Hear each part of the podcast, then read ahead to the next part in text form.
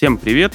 Это подкаст «Купил крипту и что дальше» от студии Red Barn. Меня зовут Телешев Максим, я SEO Airblock.io, а также автор книги «Биткоин Библия».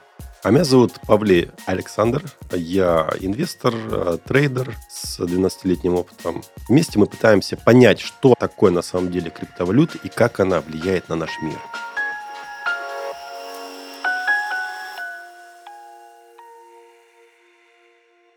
Итак, тема сегодняшнего у нас дня – кейс Сальвадора. Почему эта страна легализовала, собственно, биткоин и что это значит для нас с вами. Мы поговорим сегодня еще о том, что стало со страной через год, позитивный ли это кейс для других стран и, в общем-то, к чему идем. Очень необычная, интересная тема, что-то новое в нашем мире произошло, когда страна отказалась от валюты, Точнее, даже не отказалась. А, насколько я знаю, у Сальвадора с начала 2000-х годов не было своей валюты, а Сальвадор использовал в своих расчетах в чистом виде доллар. То есть, э, что мешает и мешало ему конкретно проводить там некоторые монетарные истории, то есть печатать деньги, убирать деньги с рынка, ну и так далее.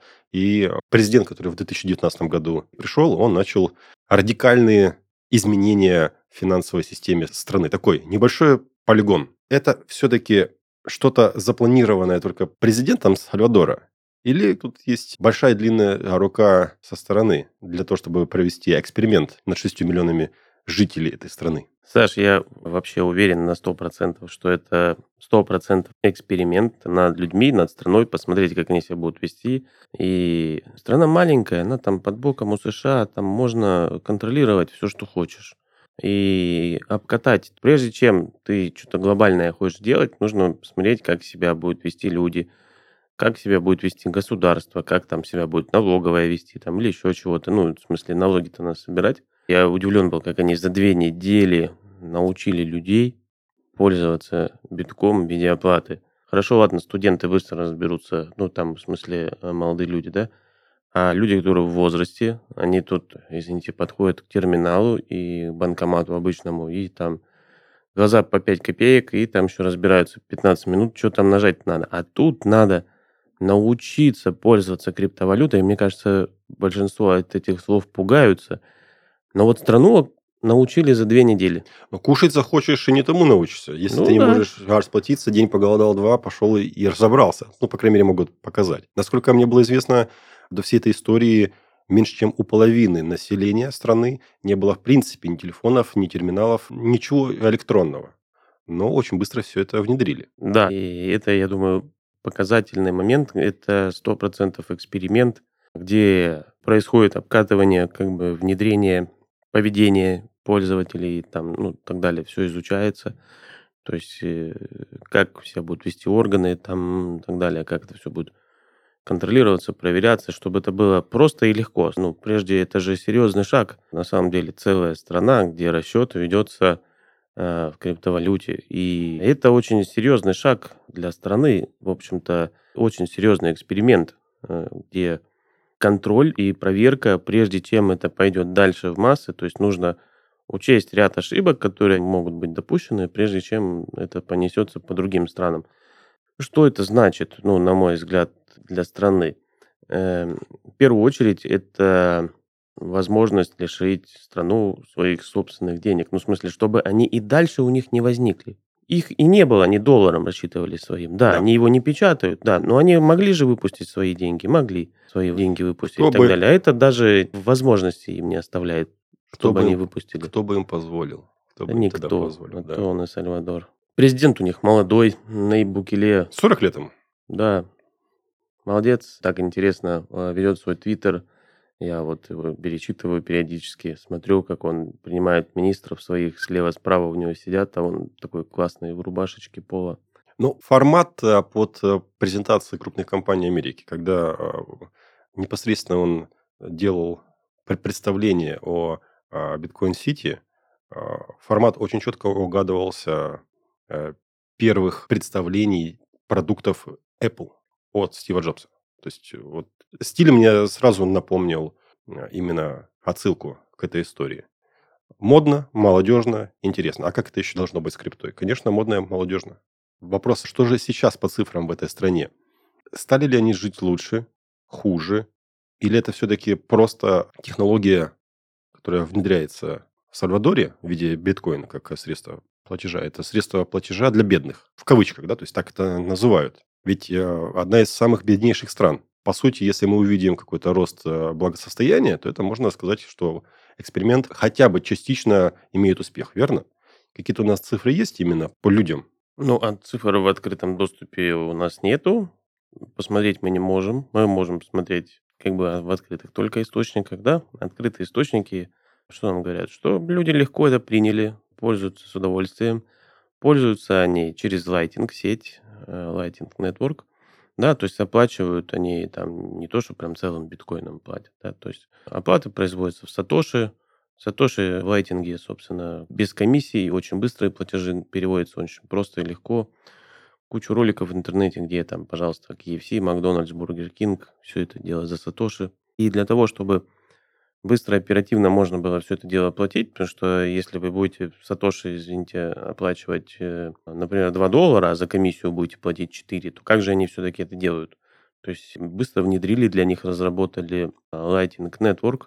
Это, скажем так, второй уровень блокчейна биткоина, когда не осуществляется напрямую транзакция по блокчейну, а, скажем так, там открыты каналы между компаниями, где в этих каналах осуществляются вот эти микроплатежи, а микроплатежи, где можно туда-сюда гонять эти сатоши и как бы платить при этом комиссию там, ноль. И, в общем-то, я так понимаю, на целой стране обкатывают, смотрят, какой будет результат, видимо, устранят эти ошибки, и потом, я так понимаю, если эксперимент будет успешный для тех, кто его организовал, будет, собственно, глобальное такое внедрение. А какой же критерий успешности? Ну хорошо, у них э, в ходу криптовалюты. Сатоши платят, может быть, еще чем-то, да? Платят за майки, там, за хлеб, за кокосы, за все что угодно. Да? А какой же критерий успеха? Как нам или им, кто это делает, понять, э, насколько это успешно? Какие вообще могут быть цели и критерии успешности? Оно уже все работает, да? Да, уже все работает. По сути, так... Э, Прежде чем мы, наверное, подумаем, что такие за цели, давай посмотрим, что там еще было. Значит, в мае этого года была встреча представителей 44 центральных банков мира. Все они встретились на приеме у Наиб Букеле, да, и все они там обсуждали тему биткоин. Зачем центральные банки мира, в том числе российское представительство Центрального банка, да, в виде там Эльвины Набиулиной, в общем-то, там встречались. Есть кучу классных фоток, таких я посмотрел, они там и на серфе покатались, и торт у них классный был в виде биткоина, и там, в общем, все у них было по красоте, и встречались, есть такая фото коллективная, 44 представителя центральных банков, но те, у которых, видимо, нет своих центральных банков или еще что-то, да, то есть было вообще 90 стран там собрались, и вот обсуждали. Но результаты, естественно, не опубликовали, ну, чего они там достигли, какова была цель. Видимо, видимо готовятся все они. Все они готовятся его использовать, принимать, э, использовать в виде взаиморасчетов друг с другом. И скоро об этом узнаем. Скоро центральные банки, я думаю, мира объявят, что он уже у них есть в резервах, и все будем счастливы, и курс полетит в потолок. Вот как-то так я это вижу. Сейчас называется биткоин сити, биткоин технология, которая там используется для оплаты. Ну, какие-то подградации по технологии. Так ведь Центральный банк, либо центральные банки, которые приехали, увидели, поняли о том, что условно это работает, да, это выполняет определенные функции, цели, которые преследуют они. Ну, какая-то цель, которую мы не озвучиваем и которую никто не озвучивал. Контроль, анонимность или, наоборот, очень быстрая блокировка и отключение какого-то члена в сети, да, то есть выключить, заблокировать, к примеру. То есть, если это все проходит, ведь не обязательно, что в другой стране, либо в других странах могут сделать именно по такой же основе. То есть, принцип может быть такой же, технология может быть однозначно такая же, но способ реализации совершенно иной. То есть, что мешает создать аналог биткоина, или какие-то другие криптомонеты, либо еще что-то, да, то есть для того, чтобы использовать их э, в расчетах. Да, ничего не мешает. Национальные цифровые монеты, я думаю, будут везде. Там цифровой рубль, евро, там доллар, юань и так далее. они будут, но биткоин это как бы универсальное средство платежа в мире, и отказываться от него или запрещать его ни у кого уже не получится. Поэтому, я думаю, они встретились о том, чтобы договориться его принимать да, между друг другом, держать в виде резервов. Потому что, допустим, вот, к примеру, ты там выпустил цифровой евро, а у меня цифровой рубль. Да? У меня нет твоей монеты, а у тебя нет моей, да, и, соответственно, как мы будем взаиморасчеты друг с другом вести, и, то есть надо нам что-то там поменять, как-то договориться, а ты скажешь, а я не хочу принимать твои цифровые рубли, потому что их внутри страны не могу потратить, а больше я у тебя ничего покупать не хочу. Ну, они мне вообще не нужны, и все. Поэтому я думаю, что это как раз-таки биткоин, это будет универсальное средство взаиморасчетов между странами, где они смогут, в общем-то, принять эту валюту, потому что они смогут ее дальше передать, и как бы она будет всем остальным тоже нужна. То есть они готовы будут ее принять. И вот, собственно, смотрят на удачный кейс, как они там это все дело проворачивают. Я думаю, людям не дадут возможность прям вот налево-направо ходить везде, там, в KFC, и там, и там расплачиваться в каждой стране. Где-то легализуют, где-то нет. Но использовать его в виде торговли, к примеру, мы приходим в банк, который существует в нашей стране, он продает евро, доллары, да, ну и там другие валюты, там сегодня нам юани предлагают, покупайте. И стоит такой электронный билборд, да, где у тебя там курс покупки, курс продажи. Ну, что мешает э, добавить еще одну строчку биткоин, там курс покупки, курс продажи. Банк принимает, и все, я пошел в банк, купил, зашел в мобильное приложение, купил. Через мобильное приложение также продал. С разницей там заплатил налог. Или себе там, допустим, прибыль там какую-то получил, оставил, все. Ну, почему бы это не ввести? То есть зачем от этого отказываться? Нужно лишь подождать, когда это произойдет внедрение. И для банков-то это на самом деле очень выгодно. Они же будут знать, у кого он есть, сколько его. Более того, они еще скажут, храните у нас в приложении. Фактически он будет храниться не у человека непосредственно, а это будет в виде записи в приложении, строчки кода там и так далее. А фактически он как был у банка, так и останется.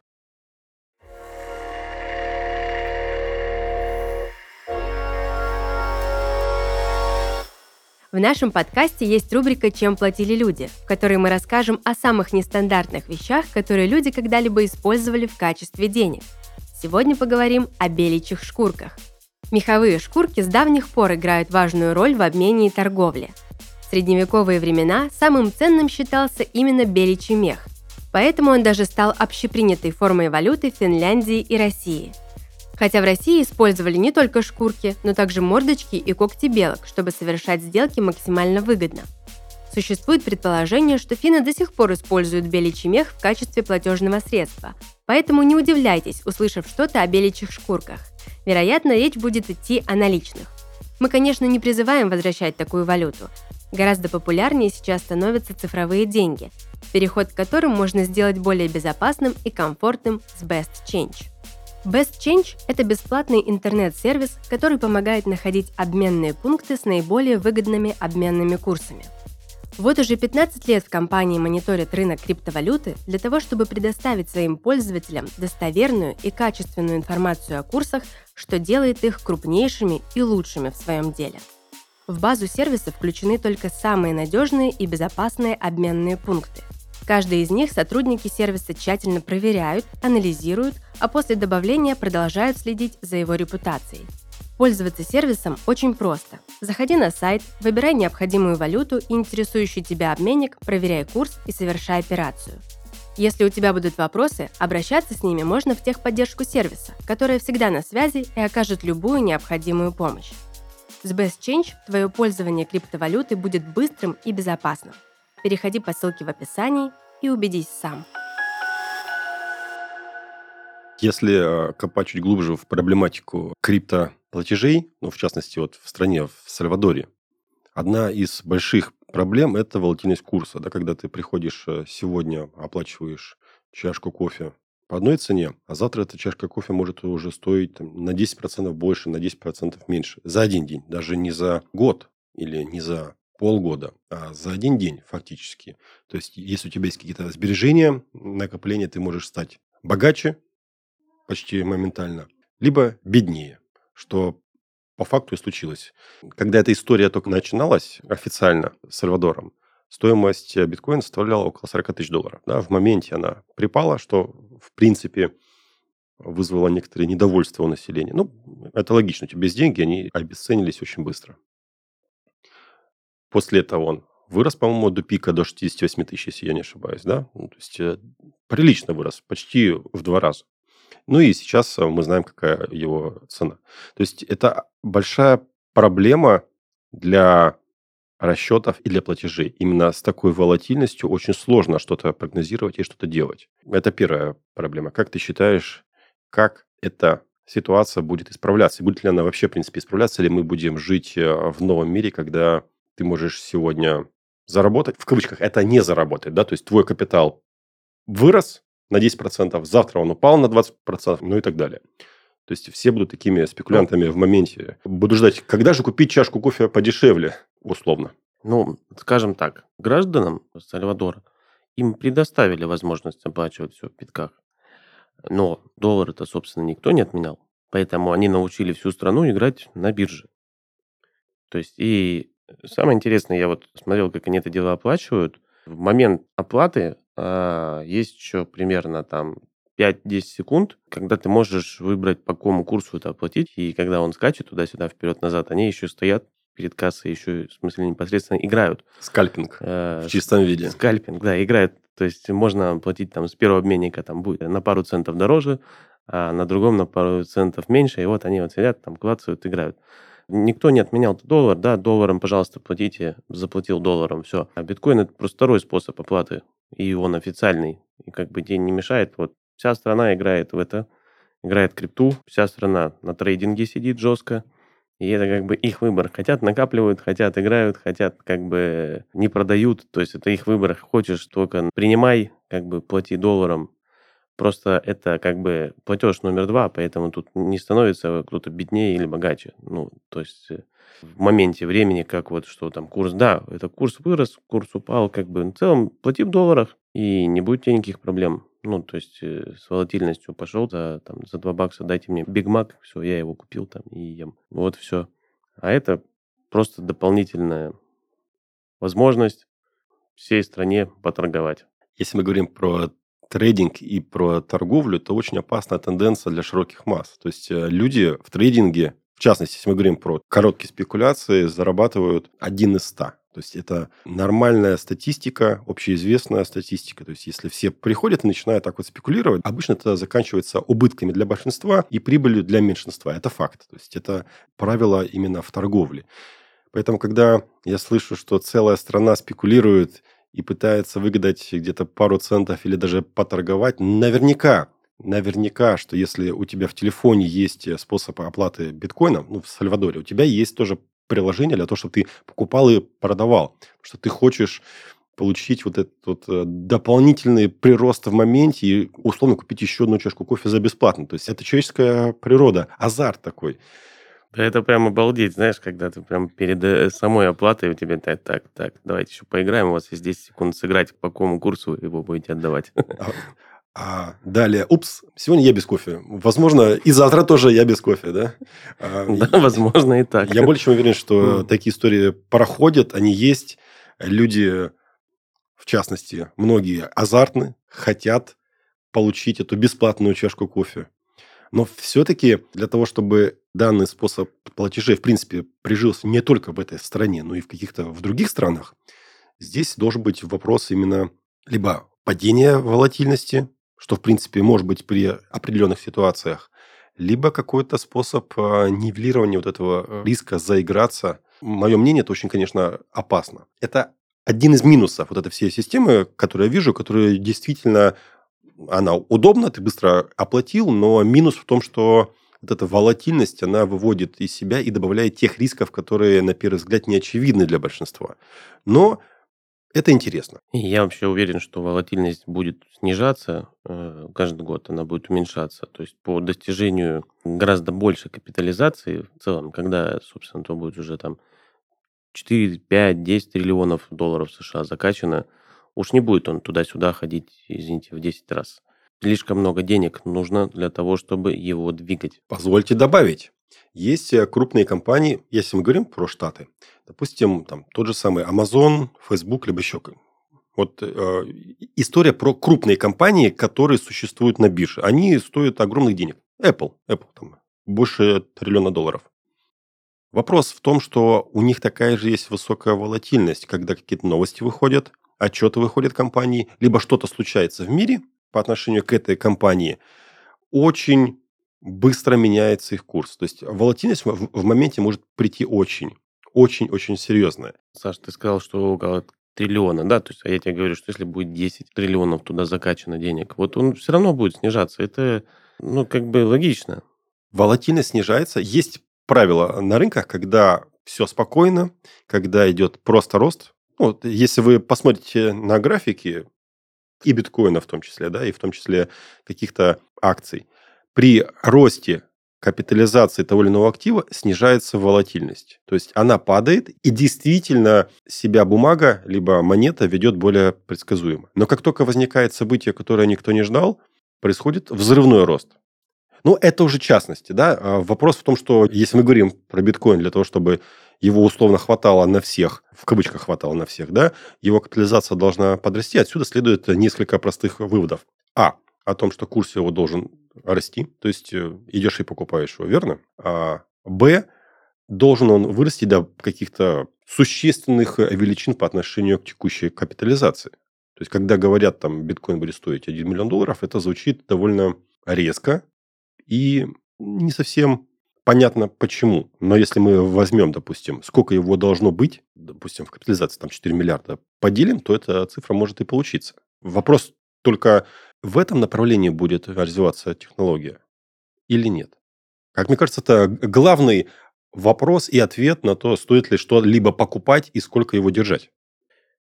Вот как будет технология развиваться, мы это увидим при жизни все будет интересно. В Сальвадоре еще строят, собственно, проект Bitcoin City. Там даже э, как бы презентацию на e-буке президент, который показывал, планируется, что город будет круглый, как монетка, в центре буква Б, как бы все биткоин, чтобы привлечь туда э, крупных держателей, чтобы они там, собственно, вкладывались э, в строительство и, так сказать, купили себе дорогие квадратные метры за битки в новом современном городе, ну, называется а «Строим Дубай номер два». Выглядит очень красиво. Идея замечательная. Вопрос только в том, что сделано. Потому что создать красивую презентацию и выступить на ней э, в casual и сказать о том, что как-то модно и красиво и молодежно, что тут будет у нас светлое будущее, этого мало. Представляешь, построят. Это же сколько туристов туда потянет. Конечно, да.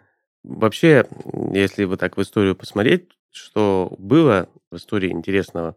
Вот, например, если взять часы, да, э, все знают, что швейцарские часы самые лучшие. Почему именно швейцарские, почему не немецкие, не японские? Мы говорим, вот, о, нифига себе, это же у тебя швейцарские часы, о, класс. Исторически так сложилось, что во всех странах э, производители часов, у них э, были большие налоги, потому что это первый элемент роскоши, и налог был просто огромный, доходил до 45% по странам Европы.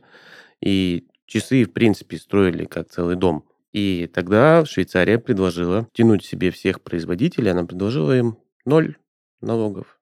И все дружно производители в течение там, 10-15 лет просто переехали, и она там собрала как бы производство элитных часов, которые стоят дорого, чтобы люди там строили производство, зарабатывали, и там же эти деньги тратили.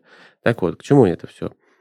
Вот еще одну криптошвейцарию у Сальвадора есть уникальная возможность устроить.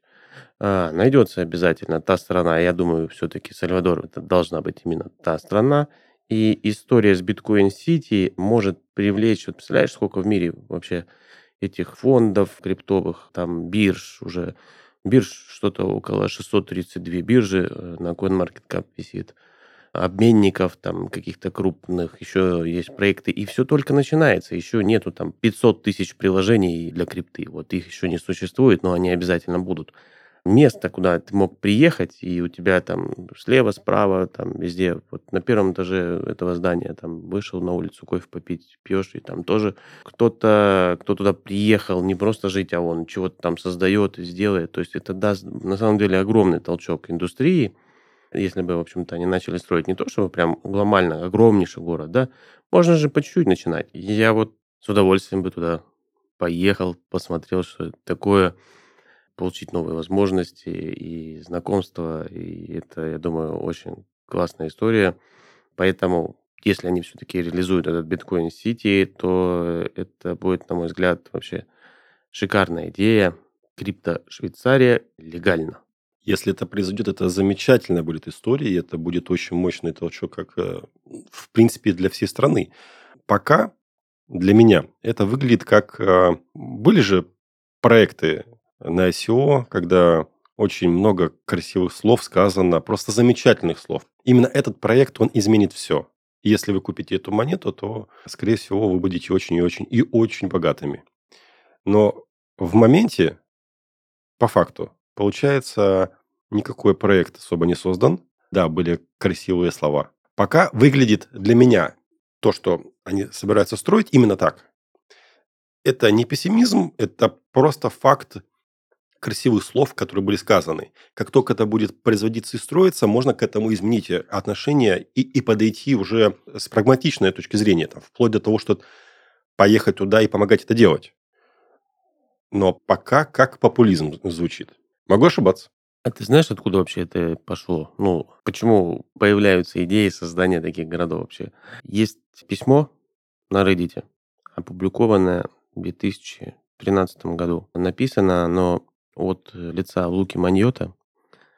Э, это письмо из будущего прошлое написана она именно так и опубликована. И никнейм Лука Маньота, в общем-то, он говорит о том, что я путешественник из будущего, я прибыл сюда для того, чтобы вам рассказать красивую историю, вот что случилось с битком, и не покупайте его. То есть суть этой статьи была, что все в 2025 году будет очень плохо, мир сильно разделится пополам, будет война. Там было расписано каждый год, какой будет курс битка, в принципе, все совпадало до пандемии. Видимо, планы пошли не так. Ага, да. И речь там идет о том, что были созданы города, которые назывались Цитадель. В нем жили э, криптомиллионеры, и была вокруг этой цитадели огромная-огромная стена, которая охраняла асик-майнеры, чтобы их невозможно было разрушить, потому что они хранят блокчейн. Вот такая красивая история, где в будущем все произошло, вот 25-й год-то не за горами, вот тебе, пожалуйста, первая цитадель, которую могут построить в Сальвадоре, да, то есть у них там вулканов-то достаточно, они на энергии, скажем так, земли предлагают майнерам, чтобы они там развивали, дешевая электроэнергия, плюс государство тебе еще все вопросы как бы э, разрешает, да, использовать от начала и до конца, плюс еще помогать будет.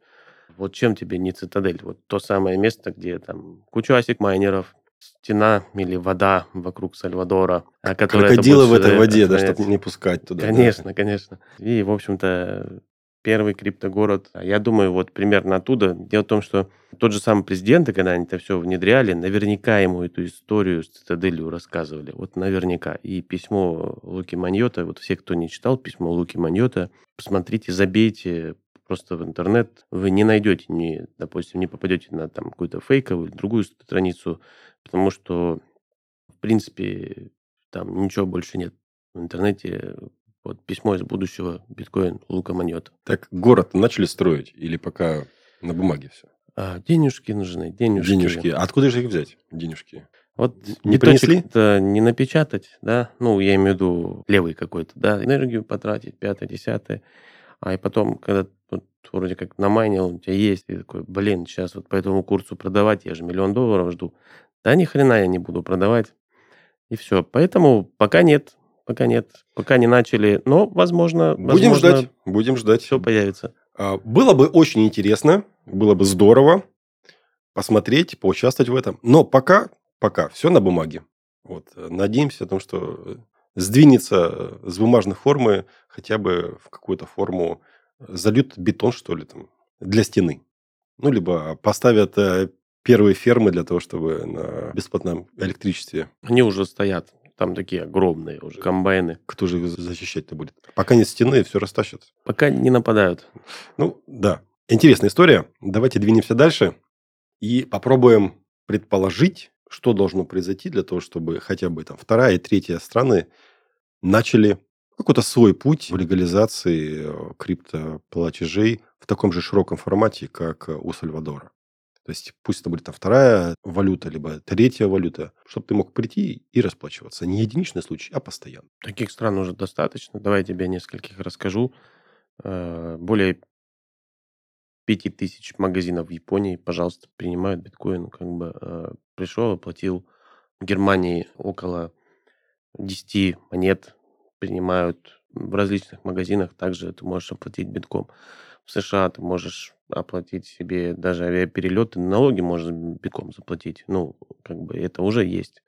И все больше и больше таких стран происходит, где без проблем все это дело можно оплатить товар, услугу или налог. Как бы страны есть. Но и в таком, больше. да, но в таком случае, чем они отличаются от Сальвадора? Почему приводится такой пример одной страны, а другие нет? Там все сделано на государственном уровне. То есть на государственном разрешили э, всем принимать, оплачивать и отчитываться. А здесь это больше как маркетинг. Вот сейчас мы с тобой спустимся вниз, пойдем кофе пить, а там скажем, ребята, мы хотим оплатить биткоином. И на самом деле, возможно, мы даже им оплатим.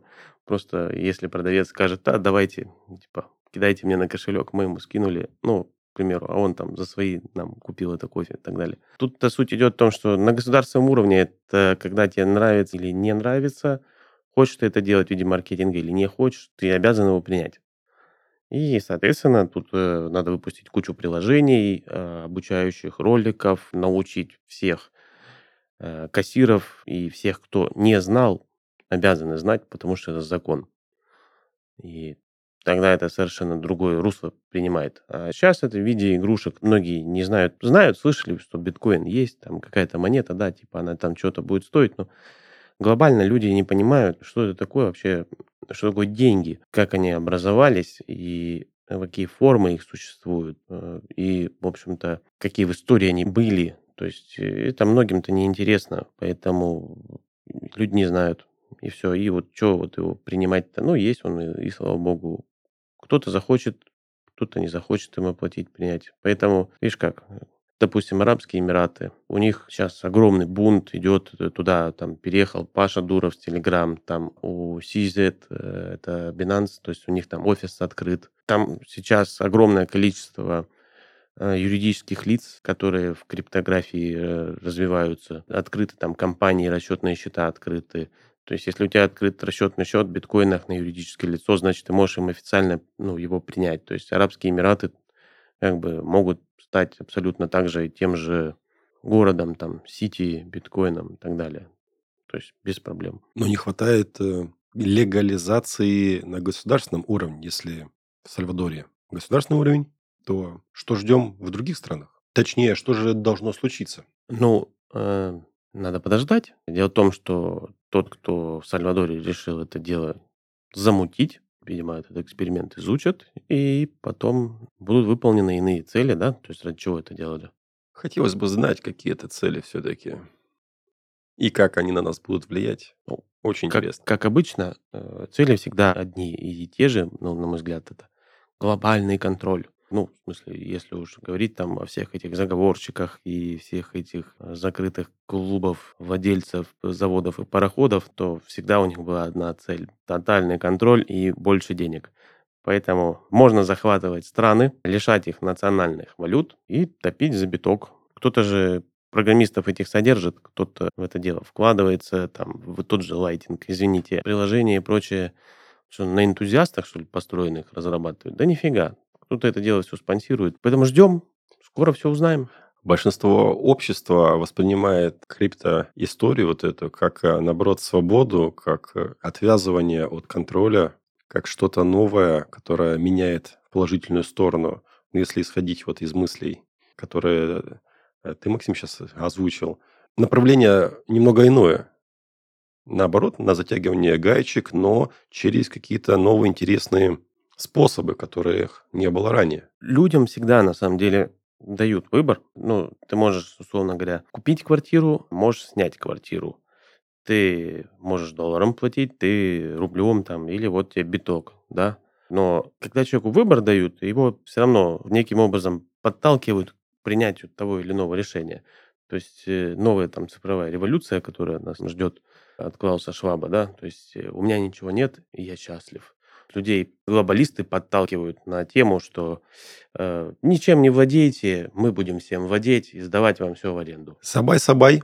Есть э, такой образ жизни, либо такой взгляд на жизнь э, в Юго-Восточной Азии, в частности в Таиланде, когда ты лежишь под пальмой, пьешь кокос, ты свободен, у тебя ничего нет. И ты счастлив. Да, и ты счастлив. Ну, есть такой анекдот, либо притча, когда к такому человеку подходит э, бизнесмен, такой солидный человек, говорит, а что ж ты лежишь и ничего не делаешь? Вот э, собери кокосы, продай их, купи пальму, найми людей, и через 10 лет ты будешь лежать под пальмой, пить кокос, она тебе будет работать. Но по факту говорит, а зачем мне это делать, если я уже лежу? Сабай-сабай.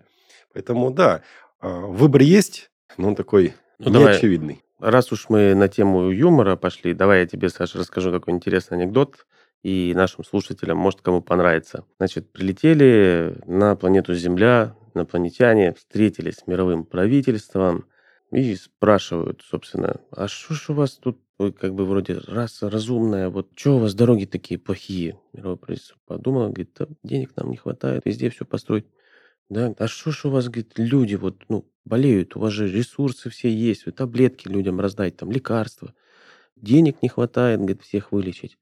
Что ж у вас голодных, говорит, так много на планете Земля? В одном месте вы еду выбрасываете, а в другом, говорит, есть нечего. Говорит, так, денег не хватает. Подумали инопланетяне и говорят, а что ж это за товар такой, деньги? Что же это такой за товар редкий, который вам не хватает? Давайте мы, говорит, вам завезем его с другой планеты, чтобы у вас его много было и завались. А нет, мировое правительство отвечает, говорит, не надо. Мы их сами печатаем. Так и улетели инопланетяне и вычеркнули землян из разумных существ. Так что вот какие цели, да хрен его знает, какие цели. Вот вроде бы все у людей есть на этой планете, все. А денег все равно не хватает. И печатать не печатают. Или печатают слишком много. Все не так, все не то. Да, а есть вообще как бы история, как ты думаешь, где можно жить без денег? Обмен, обмен, в любом случае мы должны чем-то обмениваться. Изначально, конечно, 5000 лет мы обменивались ракушками, когда увидели о том, что ракушек слишком много, либо какое-то племя пришло а, к берегу океана и увидели о том, что слишком много ракушек, эти ракушки обесценились, потому что их было слишком много. Поэтому товар, которым мы обмениваемся, ну, в любом случае, либо это бартер, то есть я тебе кофе, ты мне, не знаю, стаканчик из-под кофе, да, либо это обмен на какую-то универсальную валюту. То есть, в частности, валюту, в которую мы все верим и которую готовы принимать. Если мы говорим, допустим, про биткоин, да, то в настоящий момент она является такой, допустим, для страны Сальвадор, когда каждый, который ее принимает, готов ее брать, потому что будет возможность ее потратить еще где-то. Ее также примут. То есть, если все будут верить в том, что можно купить, продать за нее, тогда это приобретет всеобщий масштаб до какого-то периода времени, и люди будут ей пользоваться, если какие-то другие силы не ступят по запрету, либо по отмене, либо по модернизации всей этой истории. Видишь, легализация, она-то убирает еще скептицизм. Ну, то есть э, скептики, которые там сегодня скажут, да, знаем мы, ваш биткоин – это лохотрон очередной, там, э, схема понцы, там, что угодно, и вообще я не знаю, где это купить, продать, меня там могут обмануть. Поэтому легализация, она все-таки, ну, в целой стране это серьезно. Когда любой бизнес берет его, использует, инвестирует, и он не переживает, что придя в банк, он не сможет там обменять на нужные себе услуги или товары, или налоги там, и так далее. Да, но есть... Это просто деньги. Да, но есть проблема. Когда что-то создается, всегда есть вопрос, который, может быть, стоит в тени, кому это выгодно. Вопрос в том, кому это выгодно для того, чтобы данная технология именно вот в том формате, допустим, как она вот там в Сальвадоре, да, когда люди оплачивают, пришла во весь мир. Вопрос, кому это выгодно, это выгодно, риторический вопрос, да. на который нет ответа. Ну, по крайней мере, я его не знаю.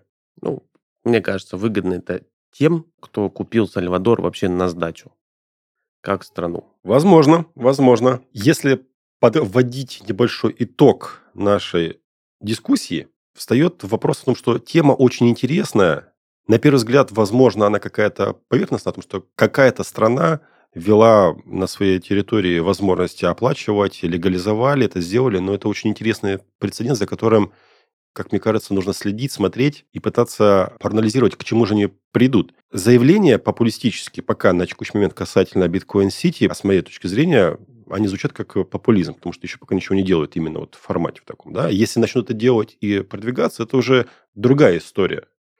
За этим надо смотреть внимательно. И если, в частности, вы торгуете на бирже, если у вас есть биткоины или у вас есть какие-то любые другие криптомонеты – Старайтесь оценить, почему вы их держите, для чего вы их держите. Если вы верите в историю о том, что условно биткоин будет э, общей мировой валютой, и его можно будет использовать везде, однозначно он должен стоить именно по капитализации сильно-сильно больше, там, на несколько порядков больше, да, то есть это может быть объяснение вам, почему вы его держите, да, не потому что там кто-то сказал, что он будет там 50 тысяч долларов. Нет, есть цифры, вы можете посчитать, сколько его нужно для определенных взаиморасчетов в мире. Если вы в это не верите, то тогда остается только спекулятивный э, вопрос, зачем вы его держите. Попробуйте ответить себе на этот э, вопрос. Как мне кажется, это очень важно. То есть это вот э, кейс Сальвадора очень важный для понимания ценообразования вообще в целом криптовалют, технологии и что же будет дальше? Как ты считаешь, Максим? Давай дальше посмотрим. Э, Будем смотреть. Опыт Сальвадора. 90 стран и 44 представителя центральных банков, которые в Сальвадоре встретились и о чем-то там договорились. Сейчас еще это просто не озвучено никому. Но в любом случае мы это увидим, услышим. Это будет с каждых уст. И скоро все случится. Ждем. Ждем, да. Официальных заявлений. И тогда будет все понятно. Спасибо, Максим. Спасибо, Саш. На этом все. До свидания.